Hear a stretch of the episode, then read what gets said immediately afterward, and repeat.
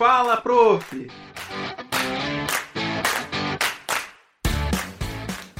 Olá, sejam muito bem-vindos a mais um episódio do programa Fala, Prof. Meu nome é Talita Cabral, para quem não me conhece, eu sou coordenadora dos cursos de pós-graduação da área de serviço social da Uninter, e hoje estou aqui com dois convidados muito especiais. Vocês podem estar estranhando um pouquinho, mas hoje a professora Heli não está aqui como mediadora, ela está aqui como nossa convidada, como uma das especialistas para falar sobre o assunto, e também nosso querido amigo, colega de trabalho, o professor Luiz.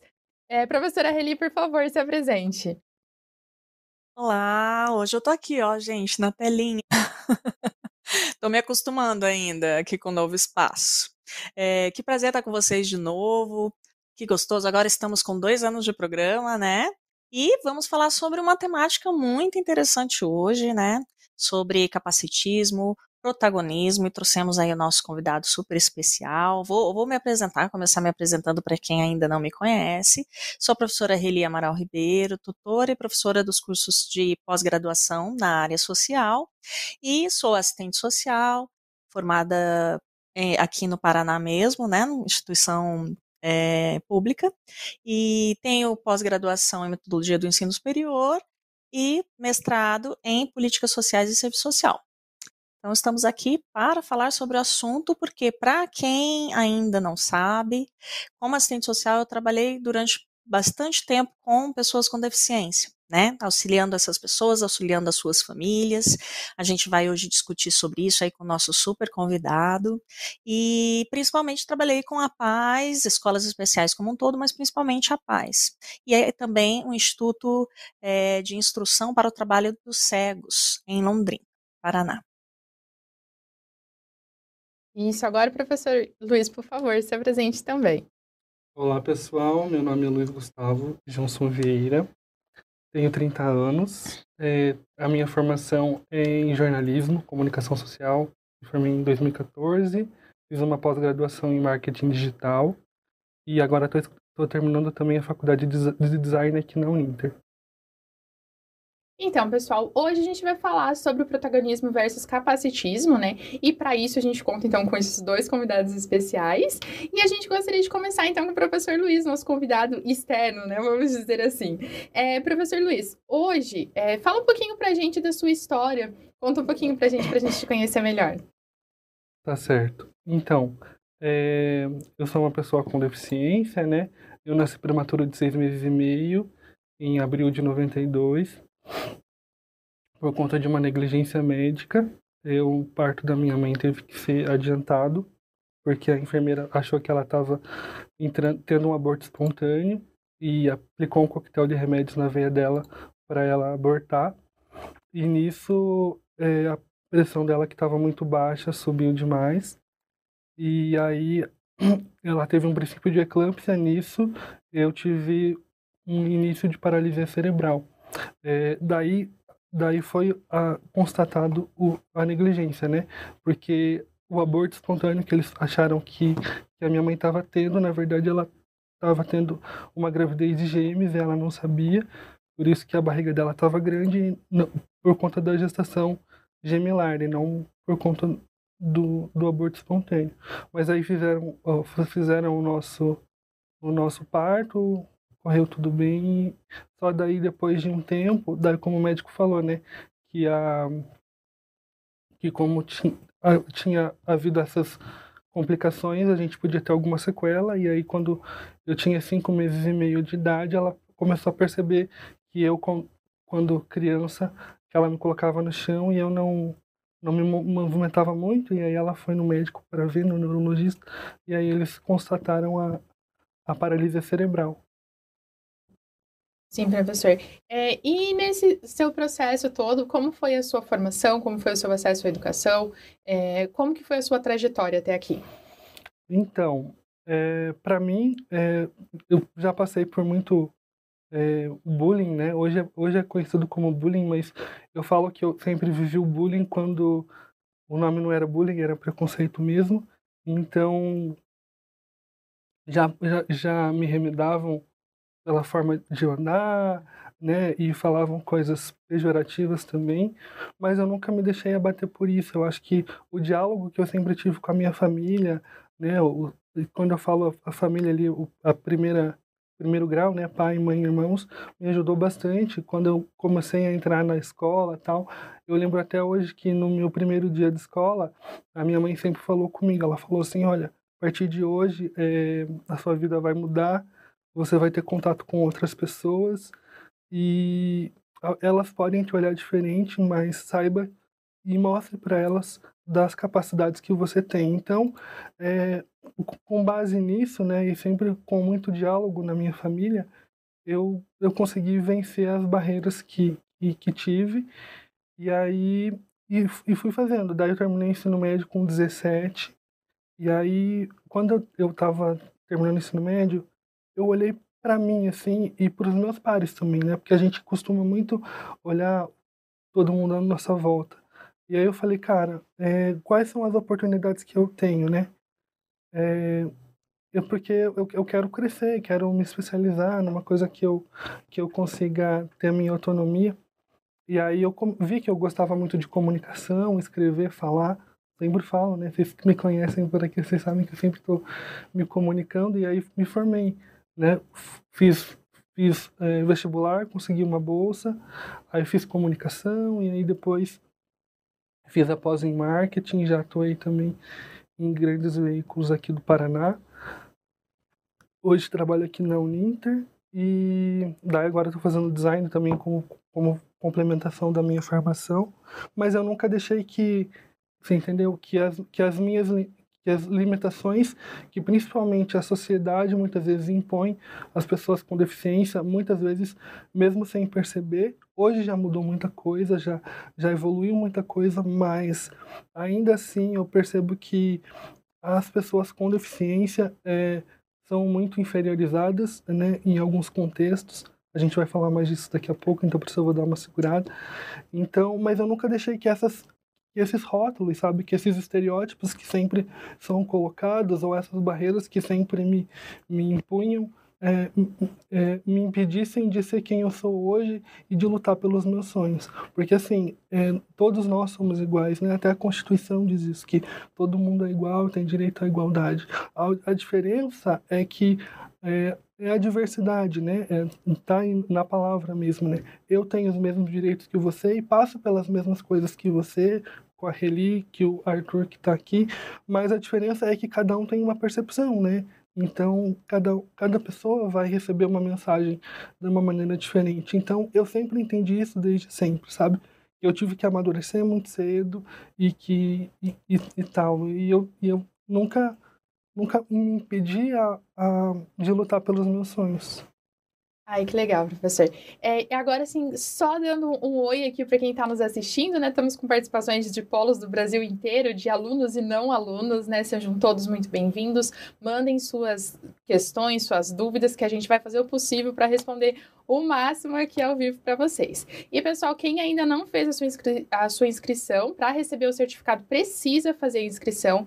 O Arthur já colocou ali o, o link para vocês, para vocês acessarem. Então, quem precisa das horas complementares, né, que a gente sabe que às vezes falta uma horinha aqui, outra ali, então faça a inscrição para depois fazer a avaliação e poder receber seu certificado, tá? Daqui a pouquinho a gente passa para vocês a palavra-chave de hoje.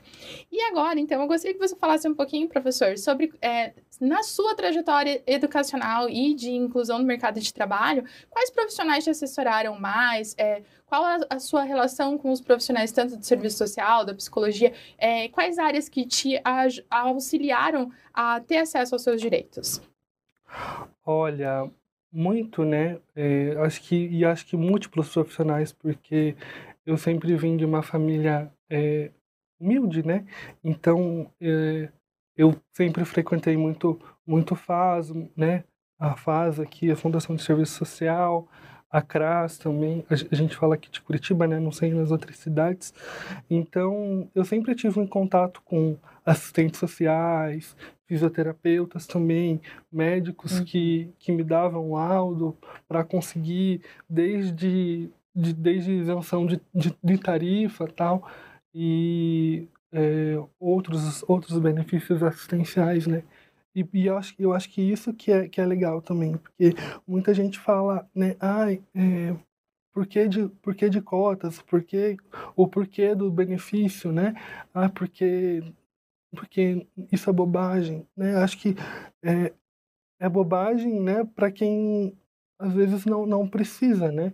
Mas é, é, é, é, importante também ter essa cota, ter esse espaço, ter esses profissionais que dão esse suporte, para que, como eu estava falando no começo, a gente possa ter a mesma igualdade de direitos, né?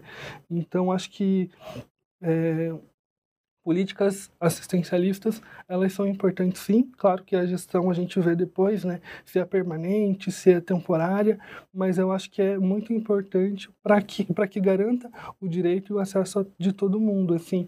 Então, assim, é, eu, enquanto pessoa com deficiência, é, já tive o apoio, né, e tenho ainda, na, na medida que eu estou ainda precisando dos dos, dos direitos de, de, múltiplos profissionais, né? O assistente social, eu tenho, eu tinha mais contato quando eu, eu, eu fazia parte desses, desses eh, programas de benefício, né? Uhum. É, e pegando um gancho, então, agora com a fala do, do professor, professor Henry, fala um pouquinho como foi a sua experiência atuando com pessoas com é, deficiência. É, primeiro, eu tô achando vocês muito sérios. Eu tô estranhando. Só porque eu tô aqui distante, vocês estão sérios desse jeito? Para quem não sabe, o Luiz ele também trabalha nos bastidores aqui do Fala Prof com a gente. Ele também já nos auxiliou fazendo alguns materiais, eu acho que é importante a gente pontuar isso.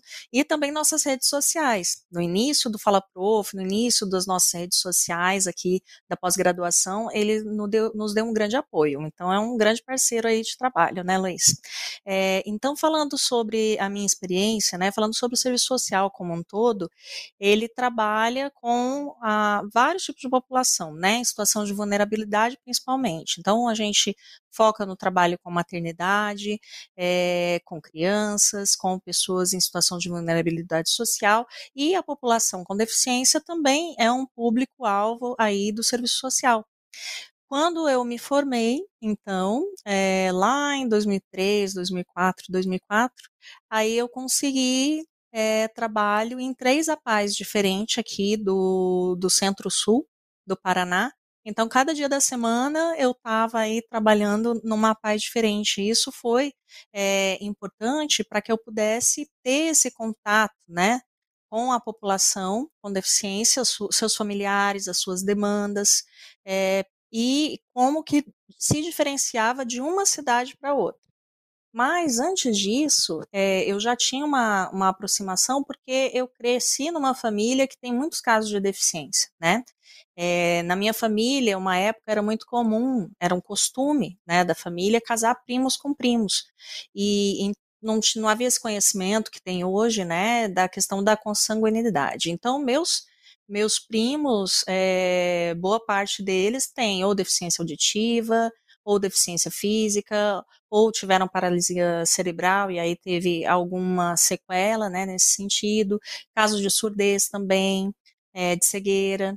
Então, é, quando criança, para mim, era muito comum, muito natural a gente ter as adaptações necessárias para que os nossos primos pudessem brincar com a gente. Então, língua de sinais, a gente sabia um pouquinho para poder brincar com a prima. A questão da nossa prima que tinha paralisia cerebral, a gente já deixava o sofá preparado ali para o cantinho dela, ela era é, fazia parte da brincadeira dentro do que ela podia, normalmente ela era o nosso bebê, né? Então tinha as adaptações ali, né? É, então, com o passar do tempo, né, trabalhando já no serviço social, a gente, eu pude ter maior contato é, com a legislação que existia na época, que era muito pouca, né? Era uma legislação específica para as pessoas com deficiência, quase que só se limitava a LOAS, que é a Lei Orgânica de Assistência Social, né? É, depois, com os movimentos sociais, tudo foi se organizando um pouco melhor, com a participação do Brasil na Convenção Internacional dos Direitos da Pessoa com Deficiência, né? Se eu não me engano, foi em 2009 é, que o Brasil se tornou, né, é, participante da Convenção Internacional e em 2015 que a gente teve aí o Estatuto da Pessoa com Deficiência, né? a Lei Brasileira de Inclusão da Pessoa com Deficiência. Então, existem várias normativas hoje que favorecem é, essa população. É a questão das cotas, né? Até determinado, uma empresa que tem um determinado número é, de funcionários, é obrigatório que uma porcentagem, se não me engano, 5%, é, depois o Luiz, se ele tivesse informação mais atualizada, ajuda a gente, mas se não me engano, 5% é, dos funcionários têm que ser pessoas com deficiência, e as empresas né, estão se abrindo mais a isso. Então, fazendo as adaptações necessárias para que essa população, que tem muito a contribuir todos os dias, né? Isso é uma realidade aqui na Uninter, é importante a gente pontuar isso. O quanto os nossos colegas é, podem nos, auxili nos, nos auxiliar, o quanto que eles colaboram no dia a dia. Tem, a Uninter tem pessoas com diversos tipos de deficiência, todas as adaptações necessárias são feitas. Tem o Ciane também aqui, que ele faz adaptações necessárias pra, para os nossos alunos, né, poderem estudar. É, então, a gente, quando pensou em trazer é, o Luiz para falar aqui sobre capacitismo e protagonismo, é trazer a visibilidade a essa população, né? Que, se eu não me engano, deixa eu puxar aqui a informaçãozinha, se eu não me engano, é 8,4% aqui. A última pesquisa nacional de saúde, PNAS, de 2019, aponta que 8,4% da população brasileira acima de dois anos, ou seja, 17,3 milhões de pessoas, tem algum tipo de deficiência. Então, é uma população expressiva, uma população que traz uma colaboração é, tanto laborativa do seu trabalho, do seu conhecimento, quanto uma população socialmente, né, economicamente ativa. Então, é, é necessário trazer a visibilidade essa população, é, porque quando a gente entra numa perspectiva aí de capacitismo, é justamente isso que acontece. Para quem ainda não tem uma apropriação com o tema, a palavra, o capacitismo é isso. É a discriminação da pessoa com deficiência. É você é, colocar maior valor em quem tem, é considerado, digamos, normal, quem tem todas as suas funções físicas e intelectuais é, padronizada, né, dentro do que é considerado normal, isso como superior. Né? Então, quando vê um corpo, uma pessoa com deficiência, com características específicas que lembrem uma questão de deficiência, essa pessoa ela é automaticamente deixada, deixada de lado. Já é colocada enquanto uma pessoa que tem uma, uma limitação, só que a gente esquece que todo mundo tem algum tipo de limitação. Eu, por exemplo, sou míope, faz muito tempo, né?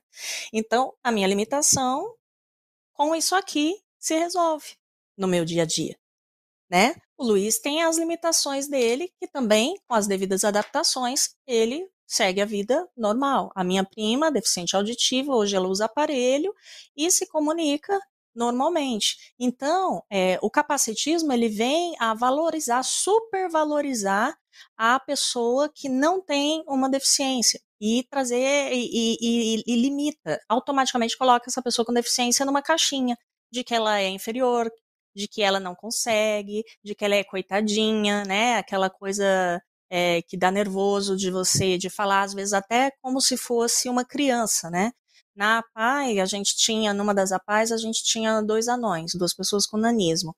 Então, você tinha que ficar orientando os funcionários, inclusive, não fala com a pessoa como se fosse um bebê, é um adulto.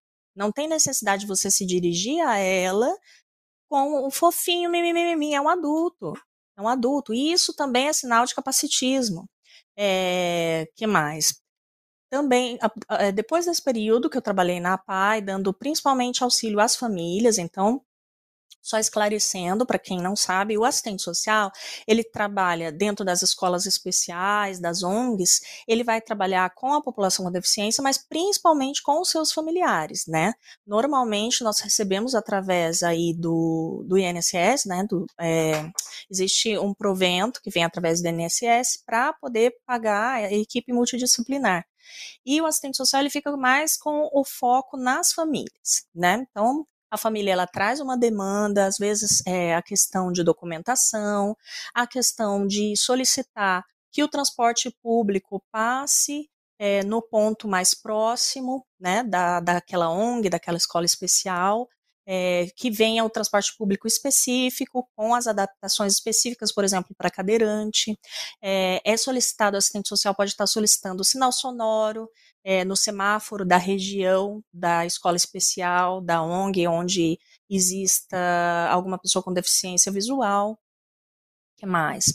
Solicitação de órteses e próteses, encaminhamentos de consultas médicas, encaminhamento de solicitação de, de auxílios, né, de benefícios assistenciais ou de benefícios do, vinculados à Previdência Social, como, por exemplo, o BPC, né, o benefício de prestação continuada, é, ou auxílio doença, quando a deficiência é transitória, não chega a ser deficiência, mas é uma, inca, uma incapacidade transitória, né, uma limitação, perdão, é, transitória, então é solicitado o auxílio doença, o assistente social que faz é, esse intermédio, é, solicitação de documentação, né, eu já falei, e medicações, medicamentos, às vezes um leite especial, algo que a criança necessite. Normalmente é nesse âmbito. Ou encaminhamentos para a própria família, né? Como o assistente social ele trabalha com todas as políticas públicas, é, então, às vezes, a, a, população trazia, né, a família trazia uma necessidade na área de habitação. Então, você faz um encaminhamento para a Coab, para o programa de habitação que tiver no município que você trabalha. Às vezes, é a necessidade de uma vaga escolar, que, que a criança, a criança, o jovem, enfim, às vezes está na PAI por uma questão mais nutricional, de acompanhamento multidisciplinar, né, de terapias, mas a, a família optou pelo ensino regular. E pela lei de inclusão, é, isso é garantido. Então, a, o assistente social pode fazer esse intermédio, de estar tá solicitando a vaga, porque tem prioridade por ser pessoa com deficiência, então, para um sistema de ensino regular. E também trabalhei uma época na, numa ONG que trabalhava no auxílio de pessoas com é, deficiência visual, como eu disse. Então, as demandas são bem semelhantes com, com o diferencial que a gente se apropriava ali das adaptações da, que são necessárias para uma pessoa com deficiência visual, que é o braille, a adaptação do material escolar para o braille, que é o uso da, da bengala branca, é, que é essa questão da adaptação que eu já, te, já falei, de saber transitar na calçada adaptada, saber transitar e atravessar a rua através da, do semáforo sonoro, e assim por diante. Então, o que diferencia você, enquanto profissional de serviço social, para trabalhar com um tipo de população com deficiência e outra, é justamente as suas especificidades. Né? As necessidades são diferentes, né? As adaptações são diferentes. Porém, o acesso, a necessidade de acesso a bens e serviços é a mesma, né? O apoio que você vai dar para esses familiares é o mesmo. E falando nessa questão do capacitismo em específico e do protagonismo, é sempre um desafio para assistente social fazer a família ver a pessoa com deficiência como uma pessoa autônoma, dentro das suas limitações, porém uma pessoa autônoma. Então, a própria família, infelizmente, começa a ver a pessoa como alguém ilimitado. E isso, quando é uma criança, pode atrasar, inclusive, o desenvolvimento dela como um todo, porque ela interioriza isso. Quem não interioriza? Se você crescer ouvindo que você não é capaz de fazer algo, automaticamente você não vai ser capaz de fazer aquele algo porque você não vai acreditar em você. Então, esse apoio social psicológico que a gente faz é, para a família, que quando necessário encaminhamos direto para um profissional específico de psicologia, é muito importante.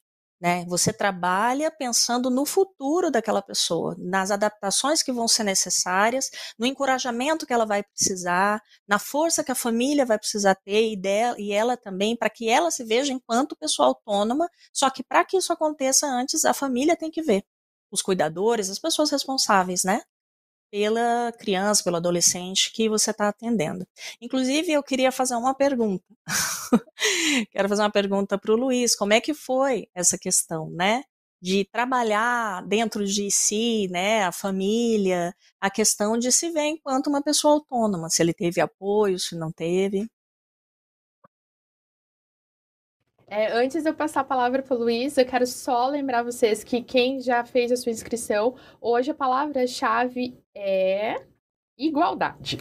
E aí, professora Reli, sem querer, você já respondeu uma pergunta da nossa ouvinte, da Camila Olímpio, que ela perguntou assim: como o profissional de serviço social pode atuar quando o capacitismo faz parte da própria família, pais e avós? Mas aí, espera só um pouquinho, deixa só o Luiz fazer algumas considerações que ele estava aqui aguardando para contribuir com a gente com base no que você estava comentando. Eu acho que depois você pode repetir a pergunta para mim, Reli, que eu não entendi o finalzinho ali, mas só pontuando algumas coisas que a professora Reli ali falou, que são bem interessantes e acho que eh, já que a gente está querendo aqui desconstruir, né, e acabar de uma certa forma com esse capacitismo, então vamos lá.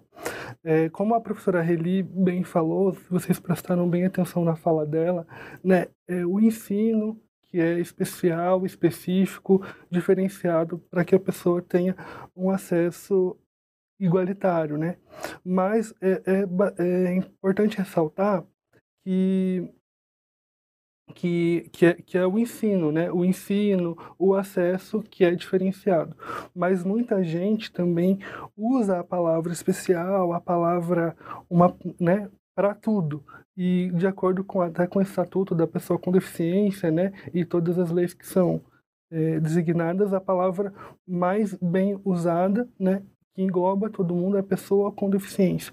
Então acho que até quando elas me convidaram aqui, né, uhum. exemplo, só um exemplo, elas falaram assim, ó, vamos chamar o Luiz, que é jornalista, é, formado em marketing e pessoa com deficiência. O que muitas vezes acontece é que as pessoas é, falam, ah, vamos, né, vou, vou, me citar aqui como exemplo, ah, vamos chamar o Luiz, que é formado tal, ah, aquele lá que, né, que anda que anda diferente, que anda, desculpa o termo aqui, mas que anda torto, né? Enfim, então acho, acho, acho que assim, acho que o capacitismo ele acontece, isso, isso estou falando que aconteceu comigo já em algumas situações, hoje menos, graças a Deus.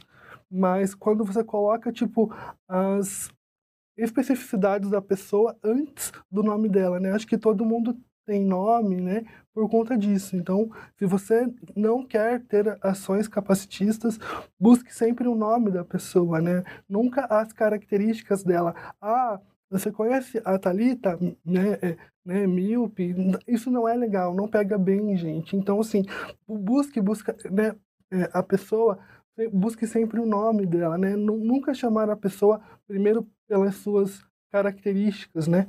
Físicas, até porque é, todo mundo é diferente, né? Como a professora Reli bem falou. Então, isso faz parte da diversidade em seu, em seu, em seu aspecto amplo. Então, assim, busque sempre as pessoas pelo nome, né? Se você não sabe, se você tem dúvida, né, pergunte, né, e deixe claro que você quer, quer aprender. Eu acho que muitas, muitas pessoas às vezes têm esse, esse, esse medo, sabe, de falar, ah, ah, mas eu, eu quero ajudar, mas eu não sei como chegar. Gente, é, é normal, sabe? É, essas coisas, esse acesso, esse contato de pessoas com deficiência ou não, tipo, é, tem que acabar, sabe? Essas barreiras. Porque Todos nós somos limitados, todos nós somos diferentes, entendeu? Então, a questão da, da lei, hoje, hoje não tanto, graças a Deus, mas é, eu, eu, eu já, já vivi em processos seletivos, já escutei até de, de outros profissionais é, em conversas, né, durante a minha carreira profissional, ah, precisamos aqui é, é, cumprir as cotas, né? As pessoas não são números, elas são pessoas. A partir do momento que o, o, o acesso, né, os direitos são humanizados, gente, tudo muda, sabe? Então, é, é isso, sabe? É, não, não, não use, né, como a professora Haley falou, né, no caso dos alunos, é só a estatura, né, o, do nanismo, é só a estatura que muda. A pessoa, a pessoa, né, toda pessoa ela se desenvolve, ela tem a infância, a adolescência, a vida adulta e né, é, o idoso. Então, assim, trate a pessoa com, com, com a idade cronológica que ela tem. Não chame uma pessoa por um apelido ou, ou por, principalmente usinho, sabe? Se você não tem intimidade com essa pessoa o suficiente, sabe? Acho que só o nome dela resolve, sabe? Acho que Acho que, assim, principal, tem várias aqui, mas a principal, chame a pessoa pelo nome. Né? Acho que isso já evita um monte de capacitismo. Ai, eu preciso falar com a Talita, com a Eli, com o Arthur, né, com o Mauri, com o Luiz. A pessoa, chame a pessoa pelo nome, não, não, não, não, não coloque adjetivos, né? A não ser que você tenha muita intimidade, mas às vezes até um pouco da intimidade, a intimidade também tem limite. Então, assim, sabe, é, trate a pessoa por igual. É, até essa questão da intimidade é uma questão muito séria, né, Luiz? Porque às vezes a pessoa é, usa da intimidade para avançar algumas coisas que não seriam necessárias, né? Que passa da, da amizade pro curioso uhum. ali, né? Uhum. Aquelas perguntas que, tipo, não vai agregar Exatamente. em nada, né? E aí muitas vezes acaba até constrangendo a pessoa. É, eu queria que vocês falassem um pouquinho Só sobre. Repete a pergunta da Reli. Isso, Reli, a, a sua pergunta como, como que foi o processo de autonomia seu, familiar, né? Se, se a sua família te estimulava na questão de protagonismo, de autonomia, é, vizinhos, escola, ou se precisou ter o auxílio de algum profissional nesse quesito, como que isso era lidado no seu dia a dia? É, como eu falei no, no início, é, a minha família ela foi meu pilar principal. E acredito que o diálogo sempre comigo funcionou super bem, sabe? E também não ter medo, não ter tabu para falar as coisas. Ai, eu preciso falar pro Luiz que o, que o ensino dele vai ser diferente. Ai, eu preciso falar pro Luiz que a gente vai ter que mudar, tipo, é, né, a sala por conta da deficiência. Gente, não precisa ter medo de, de falar. Então, acho que assim, é, com, com a minha família foi tranquilo, porque a minha mãe, os meus pais sempre me encorajaram e me, sempre me estimularam, né, a mostrar as minhas qualidades enquanto pessoa, né, independente de qualquer característica física é, no, no, meu dia a dia. Então, então, com relação à minha família foi tranquilo. E também com a relação aos outros acessos, conforme eu fui precisando, né, é, de uma né, a primeira escola que eu estudei, ela tinha muita escada, por exemplo. Então, toda a minha turma do primeiro ano, ela teve que descer, né, para que para que facilitasse o meu o meu acesso, né, é, é, rampa teve que, que, ser inclusa na escola, é, corrimão também. E assim, acredito que em todo lugar que eu passei, só, só fazendo um parêntese, é, é, é interessante pontuar que eu fui, parece que abrindo caminho, sabe, para o pessoal da minha região. Porque quando eu entrei na escola em 99, não tinha rampa, não tinha acesso tal. E, e depois, quando eu mudei de escola em 2003, aí já tinha, porque na escola que eu tinha, eh, tinha um rapaz também que tinha um, era deficiente, e aí daí a escola já estava mais adaptada. E aí a gente, a gente o, o, o povo sempre me falou, né? Ah, mas que legal, né? Você você abrir caminhos para outras pessoas. Eu acho assim, legal até certo ponto. Porque assim, é legal você ser o primeiro, sabe? É, tipo, abrir espaço para outros similares a você. Mas também é um pouco estranho, sabe? Porque você olha pro lado e eu vê que ali tem só você, sabe? E às vezes você tá falando para a pessoa, olha, eu preciso de um de uma rampa aqui porque eu não consigo é, transpor esse meio fio sozinho, porque senão compromete meu equilíbrio e tal. E aí às vezes as pessoas ficam questionando também, sabe? Muitos profissionais, sabe? É, principalmente no começo da minha alfabetização. Ah, mas por quê? Eu acho que ele consegue. Ah, mas, mas, por que, mas por que dessa rampa? Por que desse, desse corrimão? A gente qualquer, não precisa, qualquer coisa a gente carrega. A gente a gente está falando aqui de autonomia, de protagonismo. Então, assim, não questione, isso nunca, né? Mas não, isso é uma coisa que não se questiona. Se eu estou falando que eu preciso, né? E ainda mais no momento escolar, tipo, isso não precisava nem ser questionado, né? Mas, enfim.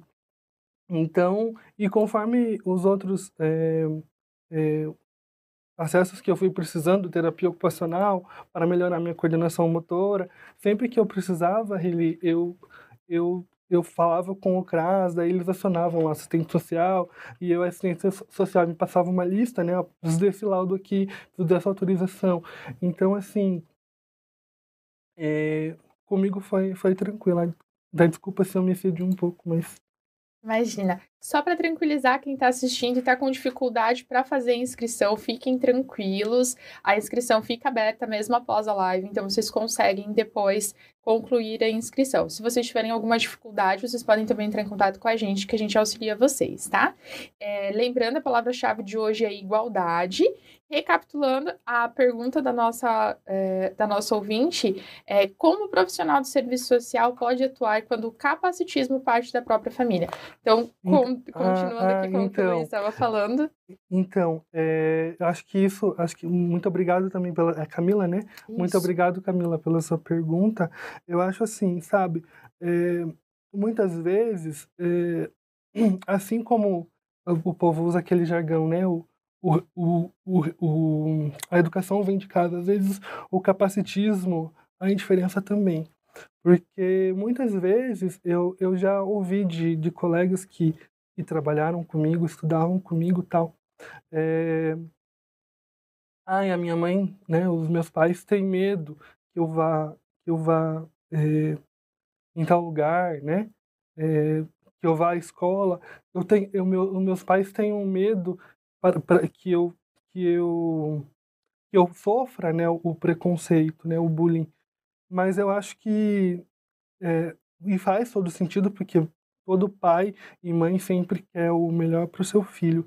Mas eu acho que é importante pontuar aqui e eu, eu posso dizer isso com propriedade porque eu senti isso na pele que conforme o passar do tempo a pessoa mesmo ela vai se reconhecendo enquanto criança, enquanto adolescente, enquanto jovem, sabe? E tudo que você passa, é, isso é, te fortalece de alguma forma. Então, assim, do, ao mesmo tempo que eu entendo que um pai e uma mãe é, quer proteger o seu filho, às vezes de passar um constrangimento, que garantir os direitos dessa pessoa, se você inibe demais o contato dela com outras pessoas, né, a autonomia dela na escola, a autonomia dela no trabalho, é, é, prejudica ela de certa forma. só fazendo um parêntese aqui, de, depois eu falo a questão do profissional, não, não esqueci da tua pergunta, mas assim, quando eu comecei a trabalhar, por exemplo, a minha mãe, ela tinha muito medo que eu andasse de ônibus sozinho, porque a, a, antiga sede do jornal que eu trabalhava, ela era bem aqui no centro da cidade, e eu passava por um monte de calçadas ali e tal.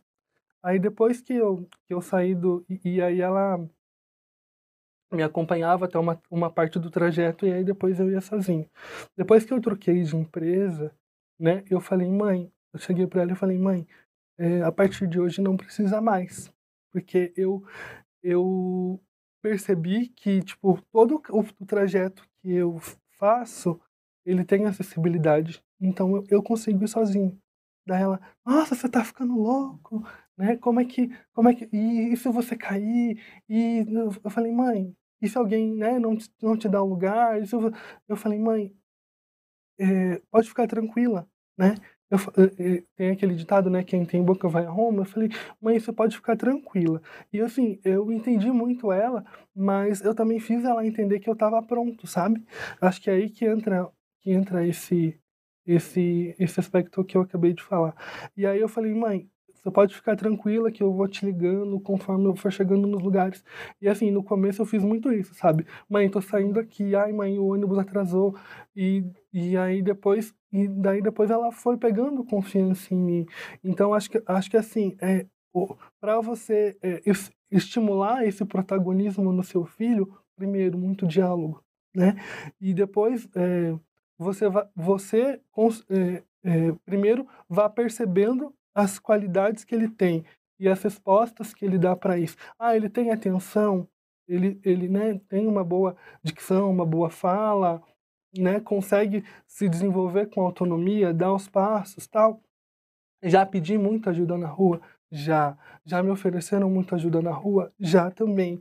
Já me negaram muita ajuda na rua, também. Mas tudo isso eu aprendi a, a, a me adequar, sabe? A me adaptar, né? Por isso que eu falo que tudo na vida é questão de adaptação. Então, acho que é, isso, sabe, tenha muito diálogo e, e observe seu filho, sabe? E principalmente isso que a Reli falou no começo e cabe aqui agora, sabe? Conforme a pessoa vai se desenvolvendo, e veja que eu estou frisando aqui, né? A pessoa com deficiência, seja ela qual for, a pessoa vai se desenvolvendo, ela vai te dizer, ah, eu, ah, para ir no mercado X, eu preciso de ajuda, porque no meio do caminho tem buraco, porque no, o ambiente não tem acessibilidade. Ah, para ir na escola Y eu já não preciso, porque a pessoa mesmo vai te dizer, sabe? Quando eu é, quando eu, eu comecei a me relacionar, né, eu sei que não é muito foco, as pessoas elas tinham esse papo, né? Nossa, mas eu nunca me relacionei com uma pessoa com deficiência, como vai ser? Eu falei, cara, eu também não te conheço, eu nunca me relacionei com você, eu também não sei como que vai ser, mas haja de forma natural. O que a gente sente um pelo outro é natural. Então, tipo, tudo vai acontecer naturalmente, né? Então, tipo, e eu só citei esse exemplo para você ver, tipo, ah, eu, né, para um professor que, que, quer trabalhar com pessoa com, defici com deficiência, mas nunca trabalhou. Cara, observe muito o que a pessoa tem para o, o que, quais são os pontos de apoio que ela precisa e antes de tomar qualquer atitude, escute a pessoa. Né? Não seja não seja invasivo, porque eu sei que às vezes não é o objetivo, mas às vezes sem querer você acaba sendo muito invasivo, sabe? É, não perguntando é, e tal. Então, tipo, pergunte, observe e haja de forma natural né? Eu sempre falo assim, use, use a dinâmica da empatia. Se eu, se eu tivesse nessa situação, como eu gostaria de ser tratado? E aí você vai ter, vai ter pelo menos 50% das respostas que você precisa. Se ainda assim ficou em dúvida, você chega para a pessoa e fala: Thalita, você precisa de alguma, algum auxílio aqui? E pelo amor de Deus, pelo amor de Deus, se a resposta for não, se afaste. Porque se a pessoa perceber que ela precisa de auxílio, a primeira pessoa que ela vai solicitar é você, porque ela já percebeu que você está disponível. Mas não tire a autonomia dessa pessoa sem, sem, que, sem que isso seja solicitado, sabe? É, muitas vezes na minha vida também, as pessoas sempre falavam, tipo, ai, caiu um papel, caiu, caiu o celular. Aí deixa que eu pego para você. E a pessoa mesmo já vai fazendo, sabe? Pegando o papel, tipo, abrindo a porta. E assim, tipo, claro, 80% das vezes eu vejo que é por boa ação e, e fico de boa. Mas assim, às vezes, é, tipo, e entra muito nisso do que a Rili falou, sabe? De você mesmo sem perceber, você vai inferiorizando a pessoa, porque você coloca essas características dela na frente dela. Você tem que ter uma consciência. Antes de, de, de, de ter uma deficiência visual, uma deficiência física, a pessoa é uma pessoa. Ela, ela, e ela precisa uhum. conquistar a autonomia dela, porque ela não vai ter, é, muitas vezes, o pai, a mãe, o primo, o primo, um amigo do lado dela. Então ela precisa conquistar essa autonomia.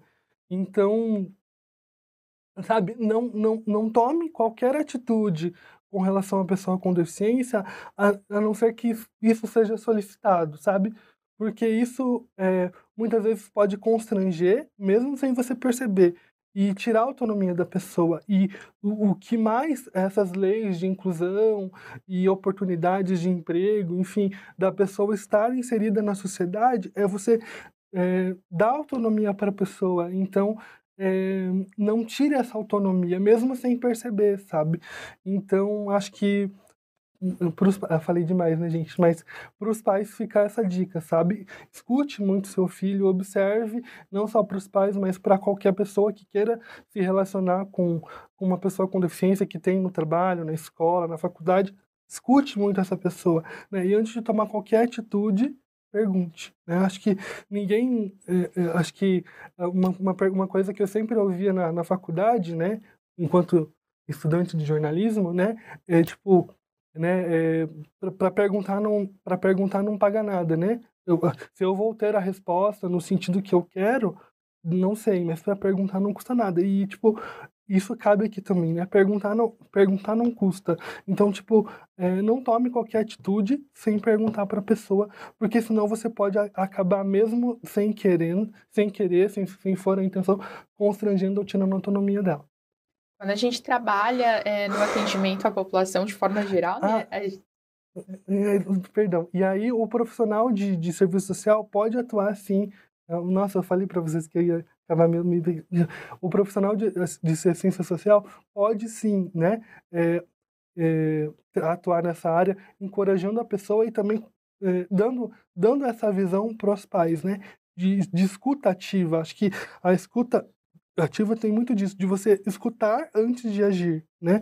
Então, de aconselhar, de, de, de, de dar caminhos para os pais e também não permitir que o, que o, que o pai ou a mãe mesmo, que como um ato de amor, tire a autonomia do filho. Acho que isso é bem legal, porque como ele estava falando, né, ela não, não falou, mas é, assistentes sociais também fazem muita visita domiciliar. Quantas e quantas vezes eu estava operado e eles precisavam me avaliar para tirar foto e tal, e aí iam lá na, na, escola, na, na minha casa para me visitar. Então, assim, acho que o assistente social, nesse aspecto, ele é um ótimo conselheiro, sabe? Tipo, é de, de observar antes de agir e ajudar a família nesse sentido. É, o assistente social, quando trabalha com atendimento às famílias, é muito importante a gente deixar claro para os pais que ninguém nasce sabendo, né? A gente não nasce preparado para ser pai e mãe, independente se é uma criança com ou sem deficiência. Então não é vergonha nenhuma você buscar conhecimento, você buscar apoio, porque o conhecimento liberta, né? Às vezes você não sabe como lidar com uma situação com o seu filho, mas você pode buscar ajuda, você pode procurar o, o serviço de assistência, ou alguém da sua confiança, ou alguém que já trabalhe com a, a questão da deficiência em si, para te auxiliar. Porque às vezes realmente a gente não tem esse conhecimento, a gente não sabe como uhum. lidar. E também precisa de um cuidado, né, Luiz? Precisa de um apoio. Porque, por exemplo, você falou da, da questão de ter que abrir caminhos. Isso também é cansativo, né? Imagina para os pais ver o filho ter que passar por tudo isso, também não deve ser fácil. Então é importante a gente estar tá sempre buscando essa rede de apoio, né, essa rede de atendimento para estar tá fortalecendo. Né? E foi, foi, uhum, e foi interessante isso que você falou, e por mais que, que seja, tipo, até um pouco clichê, porque eu vejo isso muito na mídia, todas as campanhas que sempre. Eh, para pessoas com deficiência, a gente sempre fala, parece clichê, mas não é. Gente, é, todo mundo, um dia, ou, ou, se, ou se não precisa hoje, vai precisar um dia de acessibilidade. Porque vai quebrar bra um braço, uma perna, né? Ou a mulher vai ficar gestante, né? vai perdendo a visão no decorrer dos anos. então, um tipo, a, né? a, a acessibilidade, a acessibilidade não é para mim que preciso da acessibilidade direto, é para todo mundo. Né? Acho que a, quando, quando a gente fala que a acessibilidade é para todos, é nesse aspecto, né? E é isso. Ele mais alguma consideração? Já estamos aqui caminhando para os nossos últimos minutinhos de transmissão. Mais alguma contribuição? Então, só para frisar os dados que eu tinha falado, a questão da porcentagem de pessoas com deficiência que de cota, né, nas empresas é de varia de 2 a 5%, de acordo com o número de funcionários, começando com 100 a partir de 100 funcionários, né, até acima de mil funcionários. Então, esse, essa seria a porcentagem que é, é garantida por lei. Na, no quesito de concursos públicos, as vagas são destinadas 20% das vagas para pessoas com deficiência. É, e também frisar que eu tinha falado da questão do recurso, que é que as APAs, as escolas especiais, muitas vezes de, é destinado para o pagamento das equipes multidisciplinares. Falei que era do INSS, não é do SUS, tá, gente?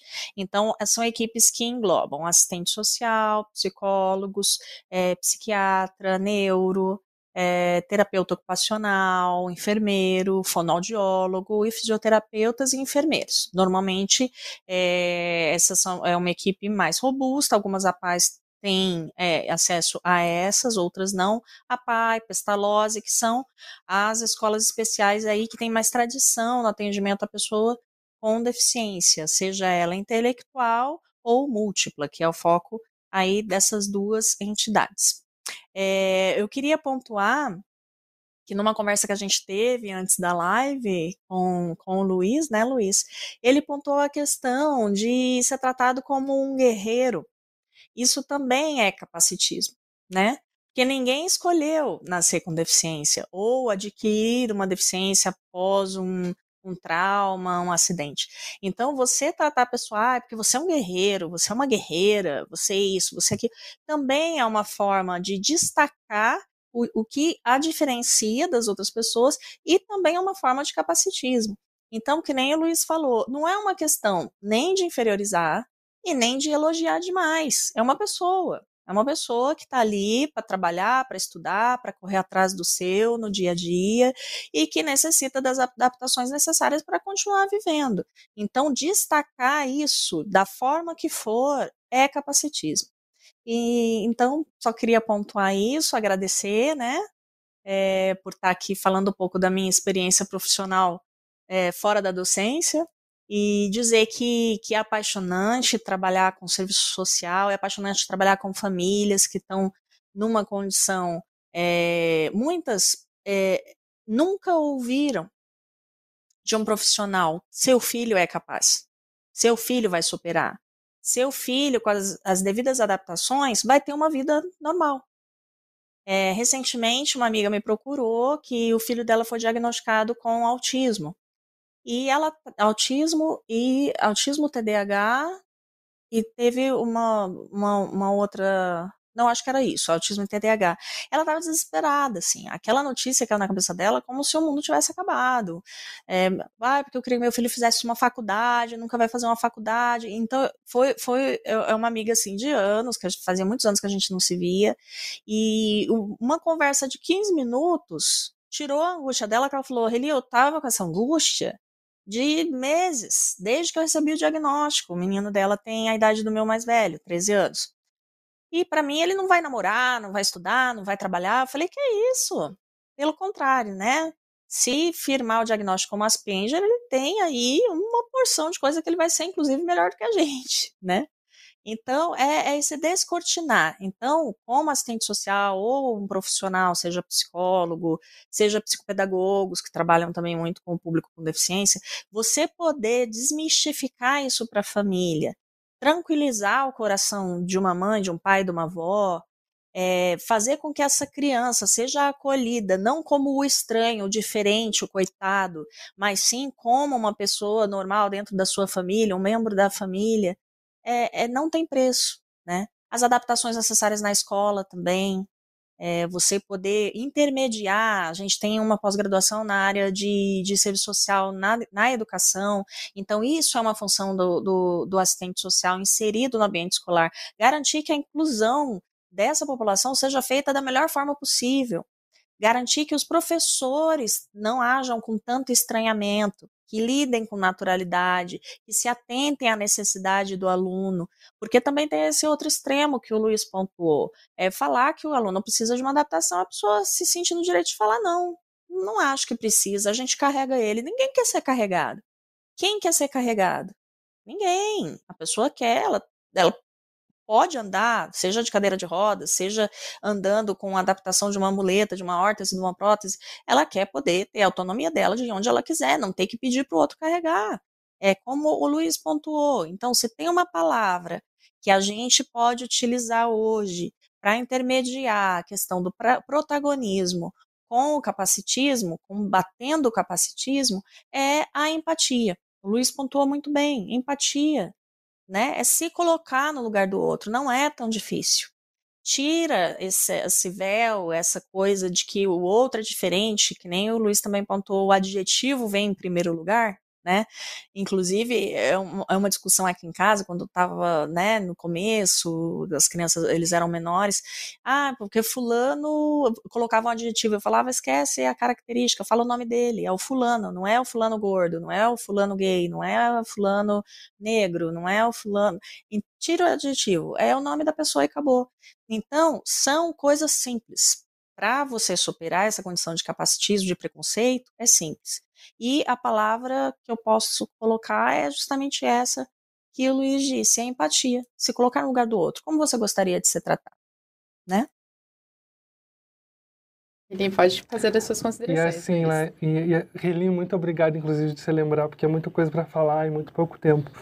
Mas essa uma hora passa rapidinho. Passa né? rapidinho, exatamente. Mas até o que a Thalita estava falando ali bastante, é, muitos pais têm tem, tem esse, esse choque, né, também de, ah, eu não estou preparado para né, para ter para conviver com uma pessoa assim como é que vai ser a vida do meu filho? Né até certo ponto eu entendo né a preocupação dos pais mais uma vez mas isso que a Reli a Talita falaram aqui também é muito importante, sabe? Se você não conhece sobre o autismo, se você não conhece a rotina de uma pessoa com deficiência, de uma pessoa com deficiência visual, intelectual, vá se informar muito, né?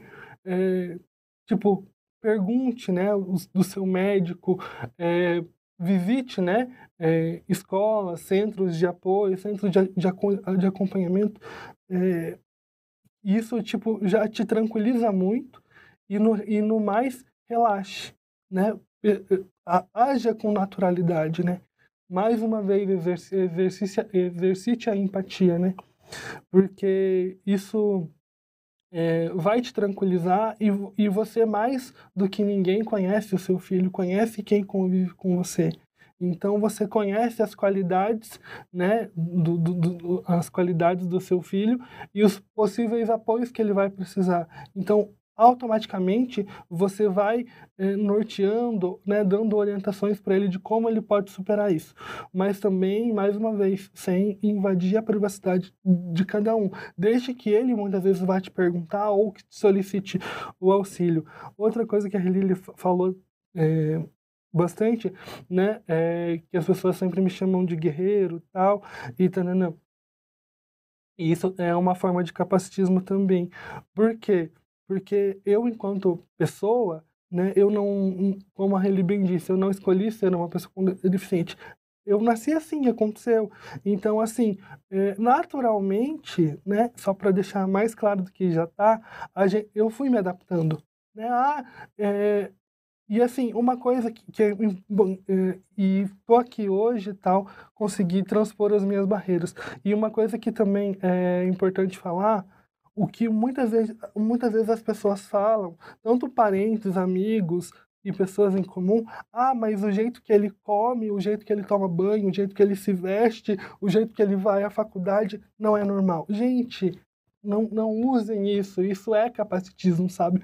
O fato do não é normal. Eu aprendi a escrever, né? Com, com a mão, obviamente, mas de uma maneira diferente. Ou, tipo, tem gente que precisa de algum auxílio, né? E a pessoa aprendeu daquele jeito, aprendeu a, a, a comer, a se vestir. Então, para ela é normal, porque o mesmo, o mesmo jeito que a gente aprendeu as coisas foi diferente. Foi numa escola diferente, numa cidade diferente, com pessoas diferentes. É, tudo, é, é diferente. Então não, não fale para a pessoa, ah, o jeito que você come, o jeito que você se veste não é normal. Muitas vezes as pessoas me perguntavam, ai Luiz, desculpa, já, né, já começou errado. Mas, ai Luiz, desculpa, mas deixa eu te fazer uma pergunta. É, como é que você faz para ir no banheiro? Como é que você faz para se relacionar, né, nos seus relacionamentos, tal? E aí eu, aí tipo, às vezes a pergunta era tão boba, sabe? E assim, às vezes eu percebia que a pessoa, tipo, não, não tava falando isso na intenção de me ferir, mas me feriu. Aí eu parava, assim, sabe? E eu só refletia e respondia: como é que você faz para ir no banheiro, para se vestir, para né, sair? Aí a pessoa, ah, então eu faço assim, assim. Então, comigo é exatamente igual. Né? Ah, mas, mas, é, mas, mas você precisa disso, disso e daquilo. Não precisa? Eu falei, então, o processo é igual ao seu. Se precisa de, de, um papel diferente, de uma roupa diferente, é, é, isso são características minhas. Mas o processo é exatamente igual, sabe? Por isso que muitas vezes as pessoas elas querem acabar ajudando, mas elas acabam atrapalhando, porque elas perguntam demais, sabe? E eu acho que só o meu silêncio e também de perguntar para a pessoa como é que você faz, já resolvia metade das perguntas. É uma curiosidade agressiva, né? Uma curiosidade Sim. que não interessa. Uhum. que é realmente bem complicado. Gente, gostaria de agradecer então a participação aqui dos nossos queridos convidados, do Luiz, Imagina. da Reli. A Reli é minha parceira aqui de todo mês, né, Reli? Sempre aqui contribuindo, trazendo um pouco do, do, seu conhecimento, da sua experiência. O Luiz também, que está aqui, que eu, desde, acho que desde quando eu entrei na Uninter, né, Luiz? A gente está ali sempre Sim. caminhando junto, um auxiliando o outro. Luiz é fera nas redes sociais, gente, vive ajudando a gente a entender um pouco mais ali de, de, de Facebook, Instagram, LinkedIn, é todos esses negócios, ele entende dessas coisas. Ele ajuda muito a gente, auxilia muito no nosso trabalho. Então, gostaria de agradecer a participação de todos vocês. O assunto está muito interessante, a gente tem muita coisa para falar. A gente mas, volta para uma parte, uma parte O nosso tempo já era. então, a gente mandem as suas dúvidas, suas sugestões de, de tema para que a gente possa fazer outros episódios do Fala Prof, sempre atendendo aquilo que vocês têm interesse. Muito obrigada pela participação de todos. Muito obrigada pela participação sua, Luiz, sua, Reni. E nos vemos mês que vem, pessoal. Tchau, tchau. Fala, prof!